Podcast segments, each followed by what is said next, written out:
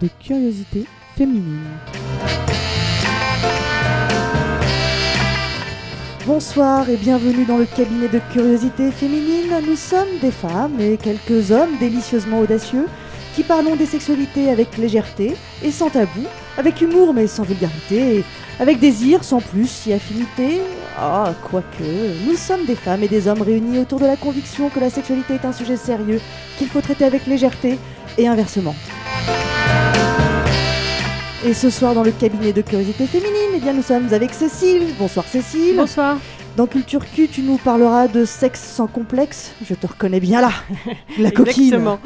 Euh, et puis de toute façon, on se quittera avec toi en toute fin d'émission avec ta lecture qui fait du bien. Nous sommes avec Alexia, fondatrice du cabinet. Salut Alexia. Salut.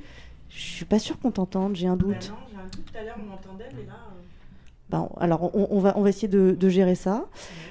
En attendant, nous sommes également donc avec Claire, qui est euh, comme d'hab. Est-ce qu'on t'entend toi? Bonsoir. Ah oui, toi on t'entend. Qui est, qui est rivé à son, à son ordinateur sur Facebook et sur Twitter. Donc n'hésitez pas, euh, le match de foot n'a pas encore commencé, donc n'hésitez pas à nous écrire hashtag CCF Super 8. Euh, quant à moi, Je ne sais même pas quel est votre nom. Moi, je m'appelle Joe. moi je suis Jo, votre maîtresse dévouée, qui jouait au Transformers, figurez-vous, quand, euh, quand j'étais plus petite, avant de parler dans le transistor. Garçon manqué.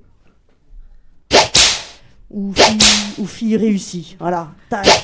Je ne suis que ce que je suis. Si, si, sensuellement, intellectuellement, esthétiquement, sexuellement et heureusement, extrêmement curieuse.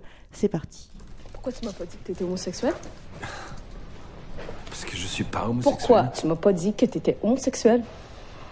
Est-ce que tu m'imaginais en homme? Je ne suis pas homosexuel, Fred. Hey, arrête de me niaiser, tabarnak. Laurence, t'es fif. T'es fif, t'es gay, t'es gay. C'est pas la fin du monde, t'es gay. Ok, Fred, c'est pas que j'aime les hommes. C'est que je suis pas fait pour en être un et c'est différent. Hein? Tu vois, ça, ça, c'est pas moi, ça, ça non plus, c'est pas. Ça, ça non plus, ça me dégoûte, c'est pas moi, ça, Fred. Ça fait 35 ans que je vis comme ça et c'est un crime. Et j'escrime sur la conscience. Et je suis un chien de voler sa vie à cette personne. Qui tu voles sa vie, Laurence? à celle que je suis né pour être. Dans la plus récente édition du manuel diagnostique et statistique des troubles mentaux, le guide DSM édité par l'Association américaine de psychiatrie, la transsexualité est reconnue comme, comme une maladie mentale. Donc, euh, tu m'aimeras encore? Et tu transformes en femme ou tu transformes en con? Tu te transformes en femme ou tu te transformes en con On aimerait bien que toutes les mères aient ce genre de réponse. C'est Laurence Anyways de Xavier Dolan. Indice téléspectateur. Kathleen Jenner, Carmen Carrera, Lily et Lana Wachowski. Lily Elbe, interprétée par Eddie Redmayne dans The Danish Girl de Tom Hooper. Quelqu'un? Allez. Le 2 juillet, la marche des fiertés parisiennes défilera sous un ciel bleu et un soleil éclatant. Allez, je l'espère, on a le droit de rêver. Il y aura les chars, les costumes, la musique, la fête. Il y aura le massacre d'Orlando dans les esprits de chacun.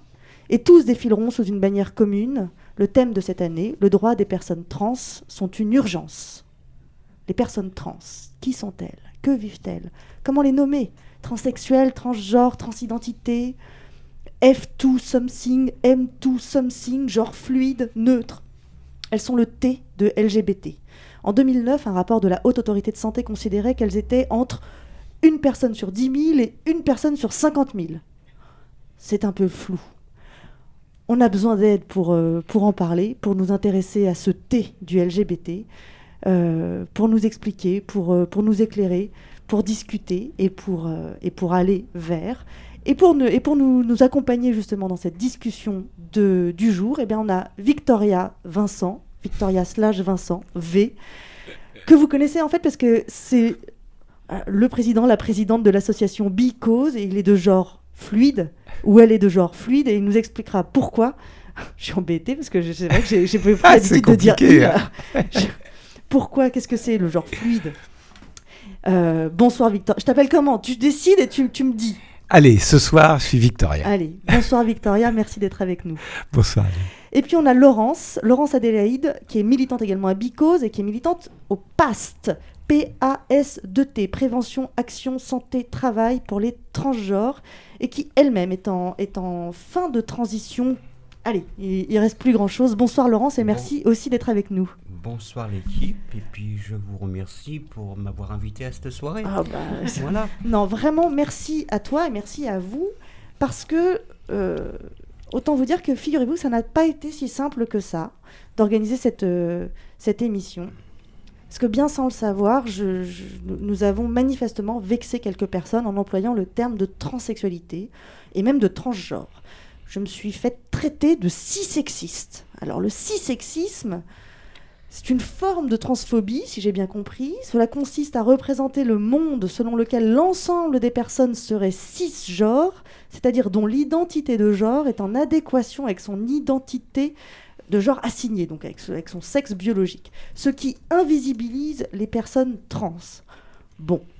Alors, outre le fait que je n'ai pas très bien pris euh, le fait de me faire insulter, parce que j'avais compris que c'était une insulte, je, voudrais préciser qu'au CCF, au cabinet de curiosité féminine, nous, tout ce qu'on veut faire, c'est ouvrir des portes, prendre la parole, la donner, on ouvre nos yeux, nos oreilles, on se pose des questions sur nous-mêmes, avant tout.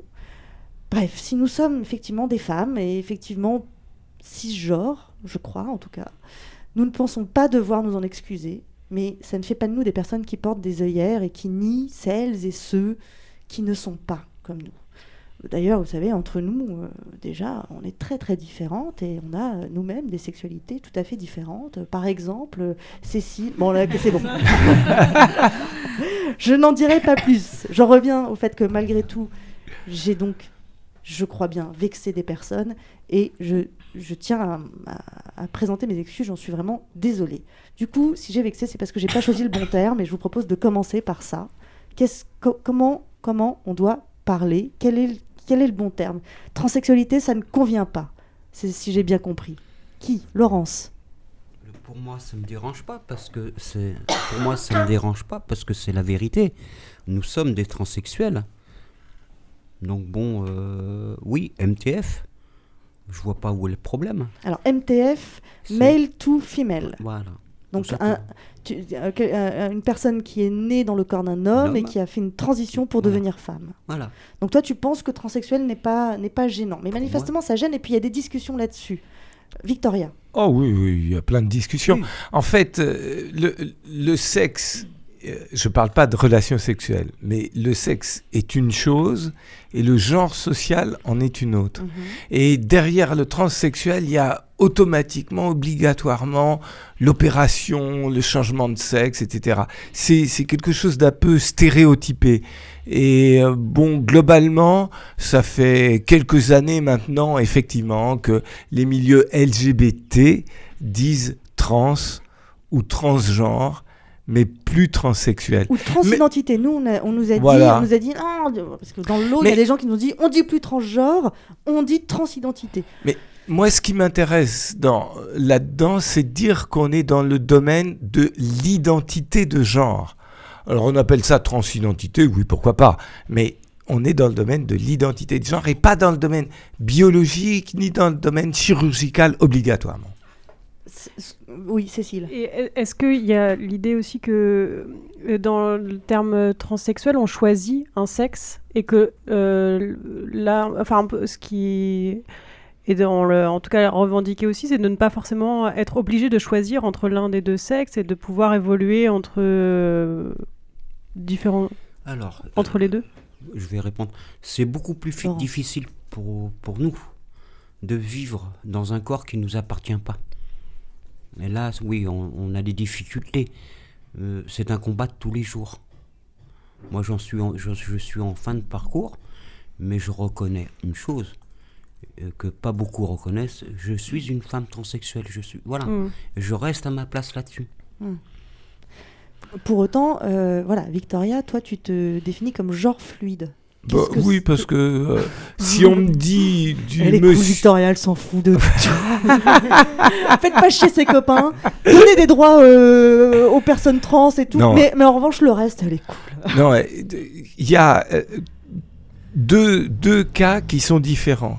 Les personnes qui veulent être, être conçu socialement, et apparaître et être reconnu comme personne d'un genre qui est différent de celui assigné à la naissance. Quoi qu'il se passe. S'il n'y a aucune intervention chirurgicale, s'il n'y a pas d'hormones, si c'est simplement le fait de mettre une robe ou de, de, de se mettre, je sais pas, de la fausse barbe, eh ben, elles doivent avoir ce droit-là.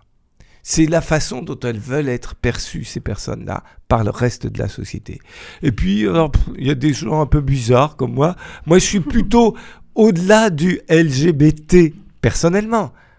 Bon, à part ça, je suis bisexuel. Toi, toi, t'es Mais prime. je, je- queer, allez, plus, machin, je suis ovni. Voilà. Euh, euh, c'est- c'est, il n'y a aucun problème là-dessus. C'est le fait de dire le genre et la binarité du genre. Mais ça, soit ça- homme, soit femme, ça me convient pas, mais c'est mon choix. Mais toi, tu n'as pas de problème avec ça parce que euh, ce que tu dis, c'est que tu n'as pas besoin d'être euh, l'un ou l'autre, c'est ce que tu veux, mais Mhm. ça ne te gêne pas qu'on te dise monsieur ou ça ne te gêne pas qu'on te dise madame. Or, ce que décrit Laurence, et ce Ah qu'on oui. entend d'ailleurs dans Laurence Anyways, c'est ça, ça ne va pas. Je ne, suis pas euh, je ne suis pas la bonne personne, je ne suis pas dans le bon corps. Il y a un problème en fait. Ce qui n'est pas tout à fait la même chose. C'est pas la même chose. Et, et du coup, j'imagine comment on fait pour. euh, Enfin, comment on fait? Ça, ça, ça s'impose à soi, j'imagine, avec, euh, je pense, douleur et violence. Mais oui, on Laurence. passe, on passe beaucoup de, beaucoup de souffrance, déjà pour être reconnu. Nous, notre combat, je parle en général, notre combat dans la société, c'est d'être reconnu. Mhm. Alors qu'on a des problèmes dans le- l'emploi, on a des problèmes dans le social. Euh, pour vous dire un chiffre, il y a 80% des filles qui sont rejetées, même voire un peu plus. Mais euh, j'entends bien et j'imagine bien que, c'est, que le combat pour être reconnu est, est primordial. Je vous parle avant du fait d'être reconnu, il y a le fait de se reconnaître soi-même. Alors, moi, ça, ça, ça doit être. euh, alors je parle pour mon v- cas. Oui, bien sûr, Laurence. Moi, j'ai toujours reconnu mon cas. C'était évident pour toi. Moi, c'était évident. Je- hum, alors, je, je tiens à souligner, je le dis en antenne, euh, ma famille m'a jamais accepté. Voilà. Et euh, c'est un combat. Voilà. Je- je- J'entends. Euh, donc, a priori, euh, on reste plutôt sur transgenre, transidentité. Euh, Cécile, Cécile euh, relevait quelque chose tout à l'heure en antenne. Elle, elle disait finalement LGBT, LGB, c'est une orientation sexuelle. Le T n'est pas une orientation Non. sexuelle. Ça ne dit- le T ne dit rien de, de- du désir et de la sexualité de la personne, en fait. Donc, c'est c'est presque curieux que ce soit mis ensemble. Et, ça, et du coup, c'est peut-être pour ça qu'il y a la confusion et que- et qu'on n'aime pas le terme de transsexuel. Qu'est-ce que... Oui, Victoria. Alors là-dessus, c'est il y a une norme hétéro euh, avec domination masculine, Euh, et c'est c'est ce qui correspond pas à cette norme. D'accord. Euh, c'est les homosexuels, et en plus euh, historiquement, hein, chronologiquement, les homosexuels, euh, d'abord les gays parce que c'est c'est eux qui avaient le droit de... Là aussi, il y a le pouvoir masculin quelque part. Mais les lesbiennes, hein, faut pas oublier euh, Françoise Daubonne, euh, Geneviève Pastre, enfin des, des gens de, de grande valeur.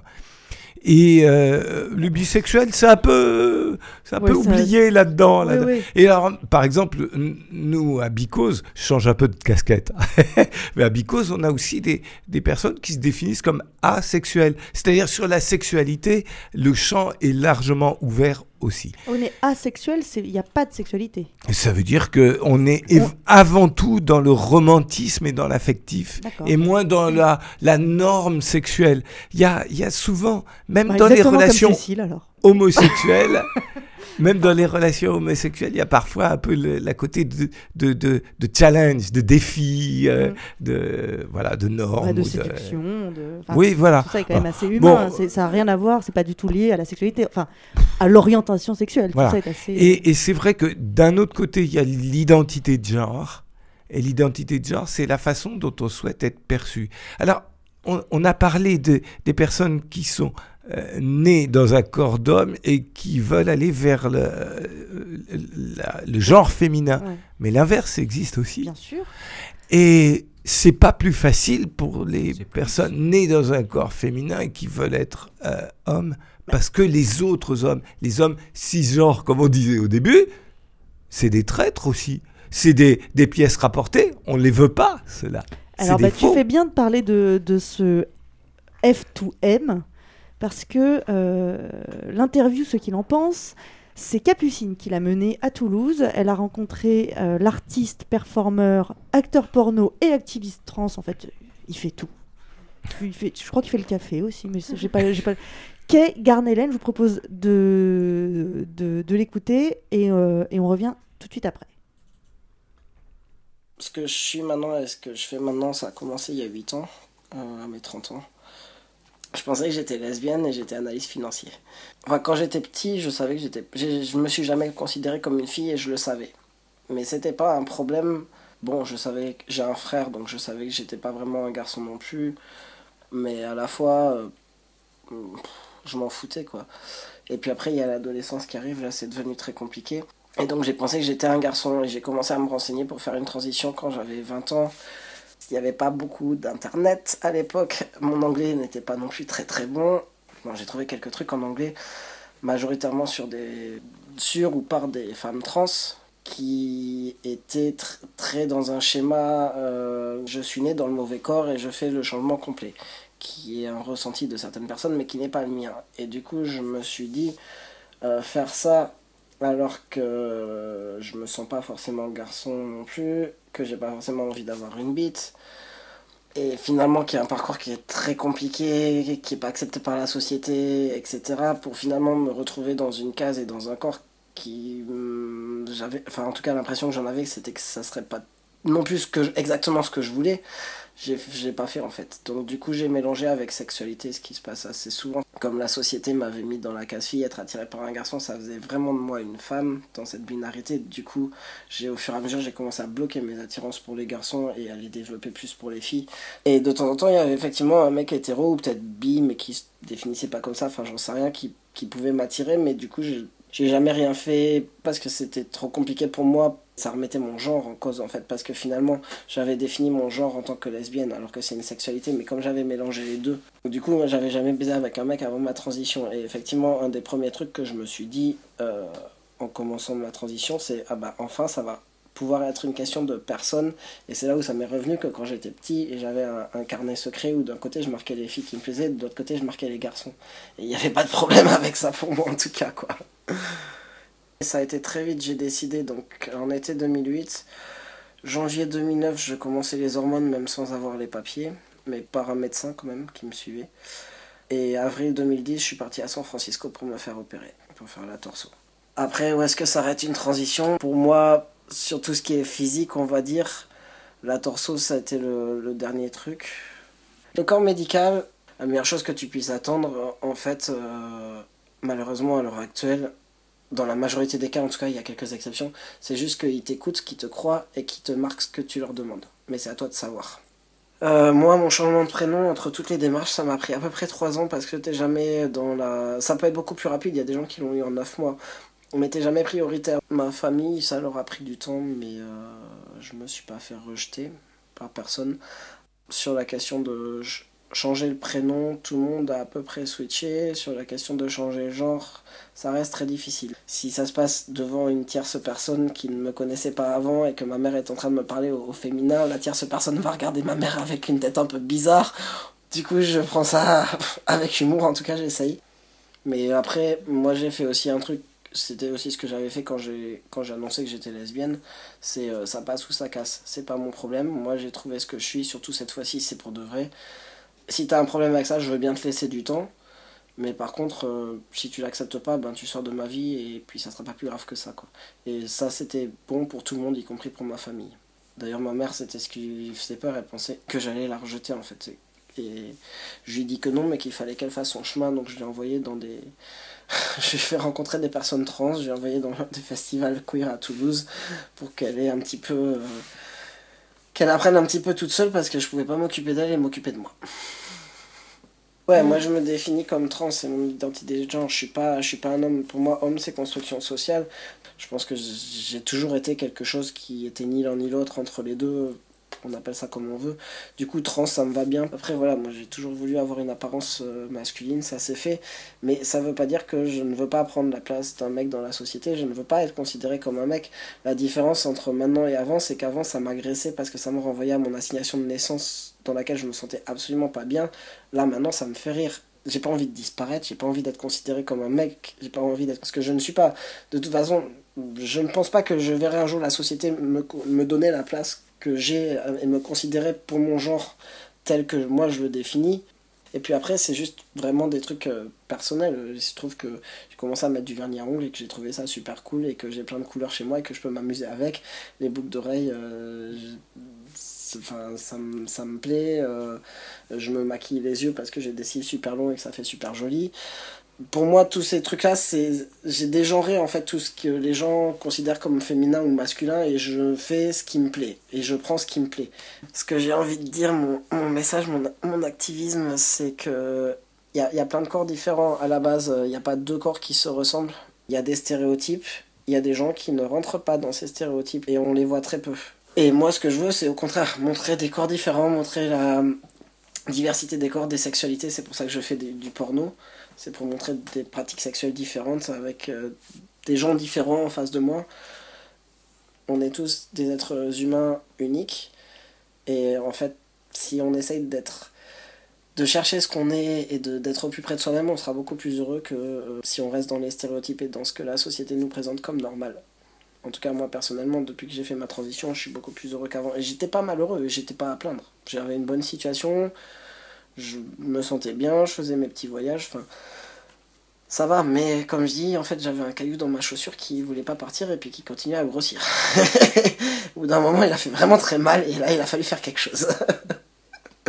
Et je pense qu'il y a beaucoup de gens qui ont un petit caillou dans leurs chaussures. Alors, ils arrivent peut-être à faire en sorte que ce caillou ne grossisse pas en mettant, je sais pas, des trucs dessus, mais peut-être que si on l'enlevait, ça serait mieux.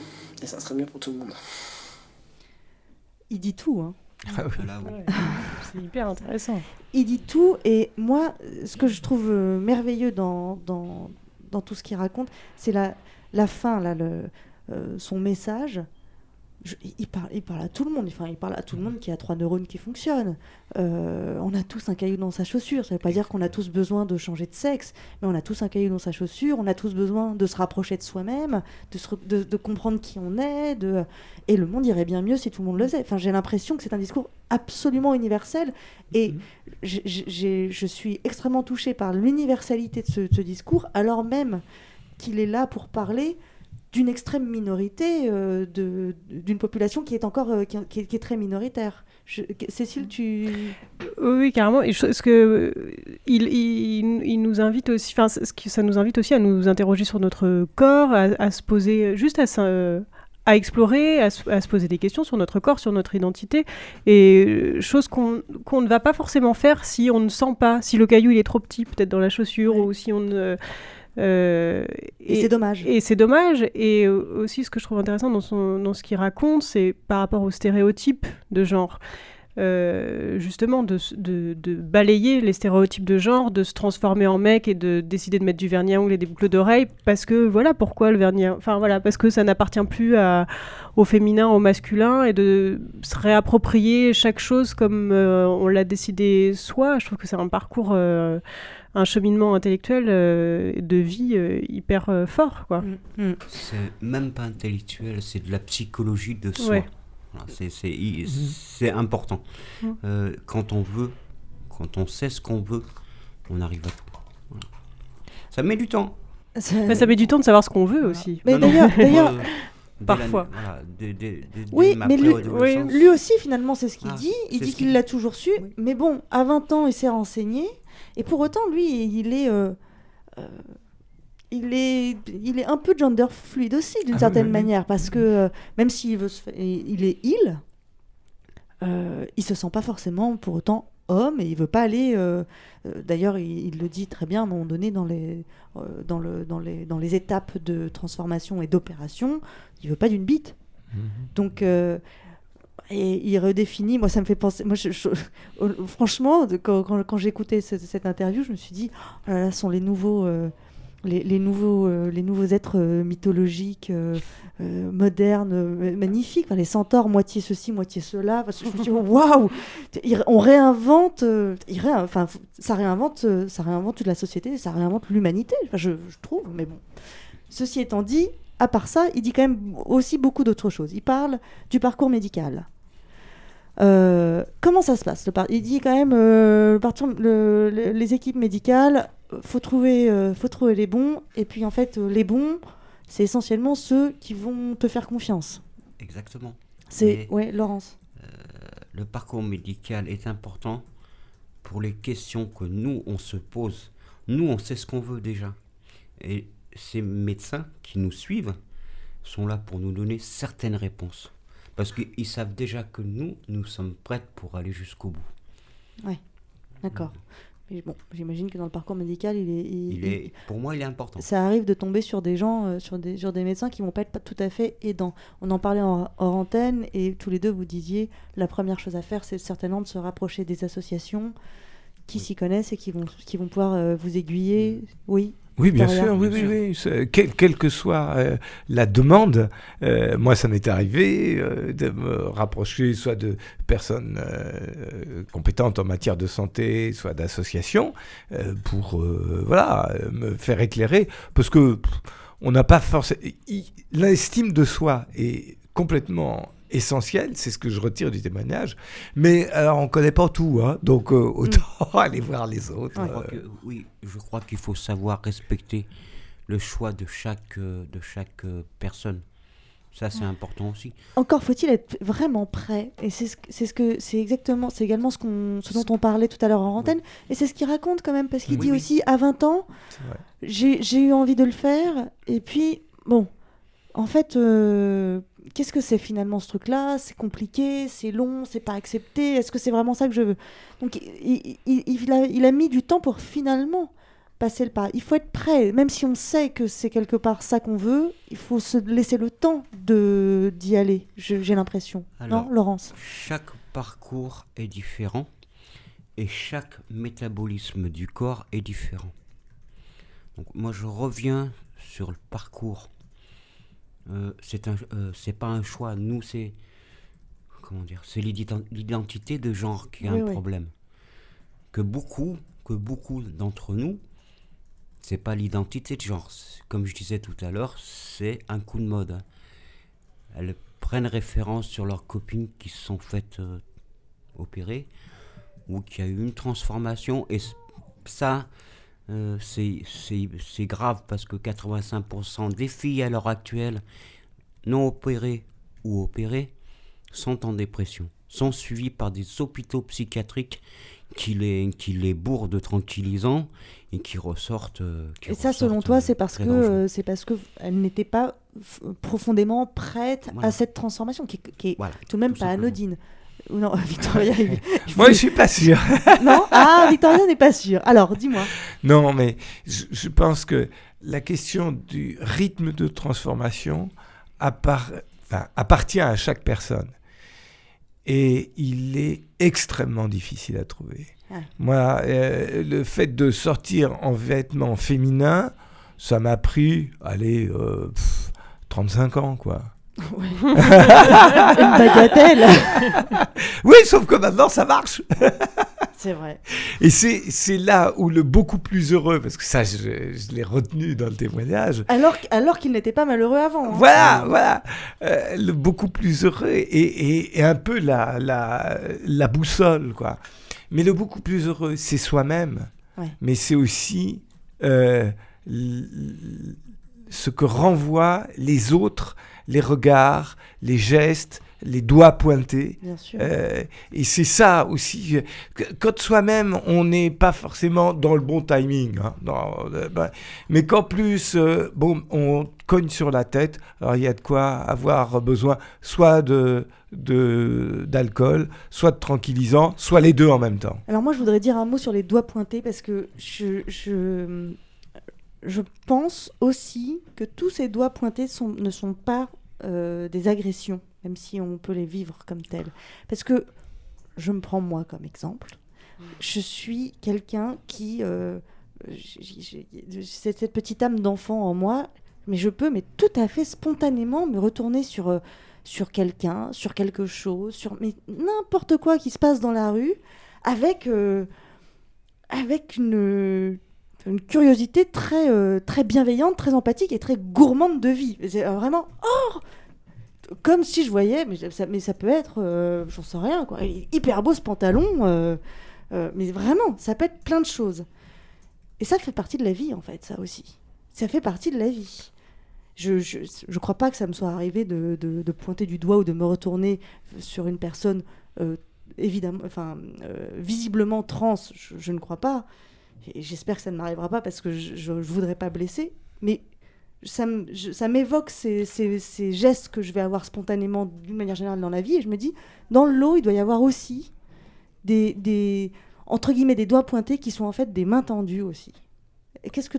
Ouais, Victoria, non Bah, la, différence entre le doigt qui ressemble à la mise à l'index Et et, la main, main, tendue, c'est qu'il y a, on passe de 1 à 5. Absolument. Donc euh, moi, je- à chaque fois qu'on- qu'il y a un phénomène comme ça dans le métro, dans la rue, etc., c'est J'aime bien euh, discuter et échanger. Bon, Ouais. parfois ça donne des très bons résultats. Parfois il y a une phrase de conclusion sur le thème bande de travelots. Bon, c'est un peu Alors, ouais. désespérant. Mais, Mais, parce qu'il y, a- y une méconnaissance aussi. Je pense Bien que sûr. beaucoup de gens ne, ne savent pas euh, ce qui, ce, que- ce qui se passe dans la tête, Mm. euh, etc. Et du coup, quand on méconnaît, euh, ben, on a plus tendance à regarder de travers ou à rejeter. Ou, euh, enfin, euh, voilà, je pense que c'est le, le- tout le travail que vous faites dans les associations, le fait d'en parler, de rendre les trans visibles, qui, qui va aussi aider quelque part à éviter ce, ce genre de doigt pointé. Ce genre de doigt pointé, on le doit, euh, je pense, à beaucoup, pour beaucoup, aux médias. Parce que Mm. euh, ils n'ont pas arrêté de, de nous salir, quoi. hein. Ouais. Et en parlant des lieux de prostitution, euh, ils, ils discriminent aussi bien nous. C'est vrai que c'est très, c'est vrai que c'est très, c'est c'est facilement associé. Tu, as raison de. de- Et en même temps, on ne doit pas non plus pointer du doigt les prostituées. En plus. Non. Donc euh, ça Non. n'excuse rien en Non, ça fait. C'est pour ça que je parle de Non, discrimination. ce qui est facilement associé, c'est. Non, t'es surprise de ce que je viens de dire? Non, mais c'est- c'est associé aussi parce que des jeunes se font rejeter de leurs parents. Hum. Des, Oui, salariés se font virer du boulot. C'est que, euh, pff, euh, je veux dire, il y a aussi des phénomènes de, de forts, euh, violents. C'est que beaucoup sont renvoyés à une misère euh, et donc n'ont plus de choix. Et, euh, D'où le thème, d'où le thème de la marche des fiertés. Si j'ai bien, si, je, si de je comprends bien. Bravo. Ah bah oui, non mais c'est parce que euh, moi j'ai 3-4 neurones que je fais marcher. euh, Sans parler de l'existence qui a lieu au mois d'octobre. les- Alors qu'est-ce que c'est l'existence? Dis-nous tout. Alors c'est justement euh, une marche qui ressemble, on va dire, à la marche des fiertés, mais qui concerne, bon, il y a tout public, mais qui concerne les droits, je dis bien les droits sociaux euh, au niveau des transsexuels. D'accord. Des trans en, en général, pour reprendre le débat général. du début. Ça. Mais qui est le troisième samedi d'octobre. Eh oui, non mais alors euh, en termes de météo, c'est un peu plus. euh, C'est plus risqué. C'est En plus aléatoire comme 2 juillet. Quoique, Quoique, quoique, tout fout le camp.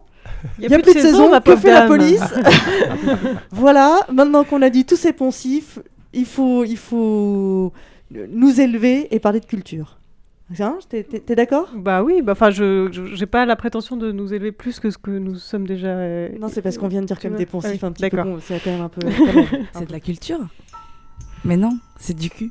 C'est culture cul. Le sexe, ben, c'est complexe. Et à 15 ans, encore plus. Mais pourquoi? Pourquoi faudrait-il que ce soit compliqué, angoissant? Et si on s'en parlait tranquillement, sans complexe, justement?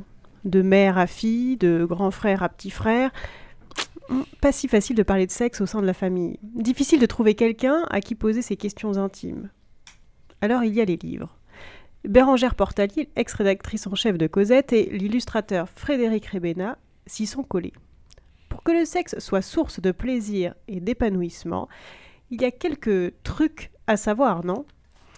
Alors avec Sexe sans complexe, les auteurs s'adressent directement aux ados en passe de découvrir la sexualité.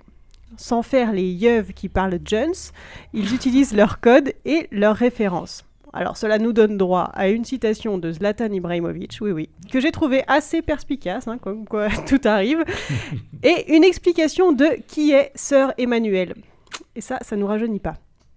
Il n'hésite pas à aborder les vrais sujets de cours de lycée, comme les sextapes par exemple, qui sont aussi des problématiques du foot. Alors là, c'est à n'y rien comprendre, mais en fait, euh, entre la cour de récréation et le terrain de foot, bah, il n'y a pas une grande différence, hein, hormis quelques milliards de dollars, mais je m'égare. Enfin, puisqu'on en parle, si le Qatar pouvait plutôt investir dans l'éducation nationale, ça nous permettrait d'offrir une bonne éducation sexuelle à nos ados.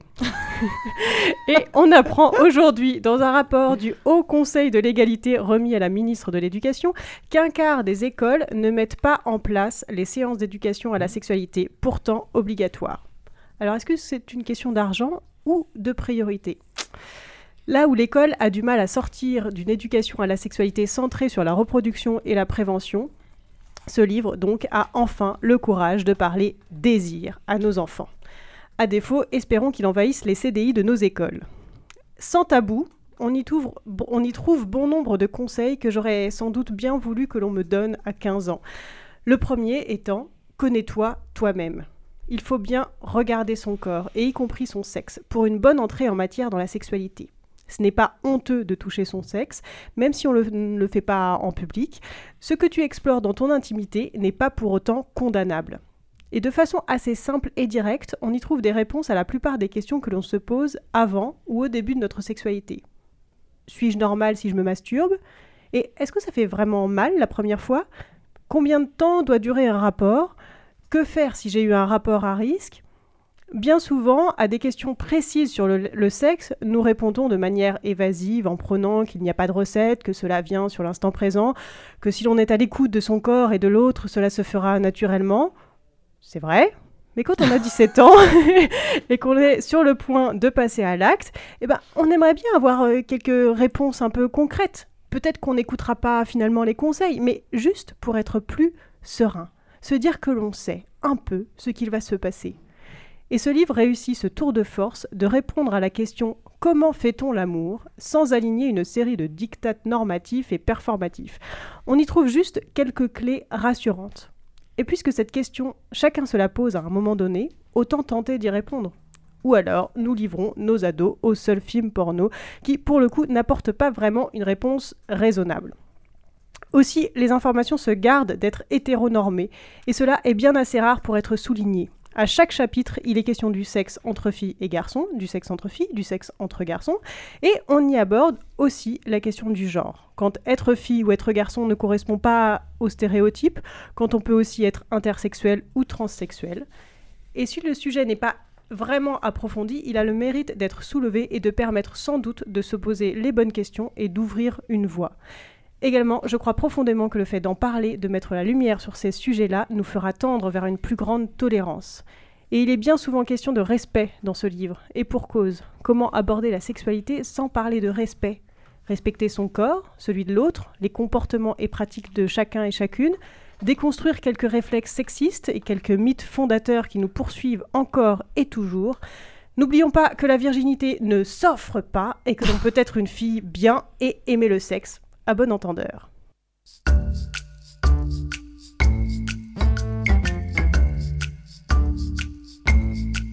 Il a des yeux de grands yeux noirs, des yeux de femme, qui raconte à eux tout seul déjà tout le drame.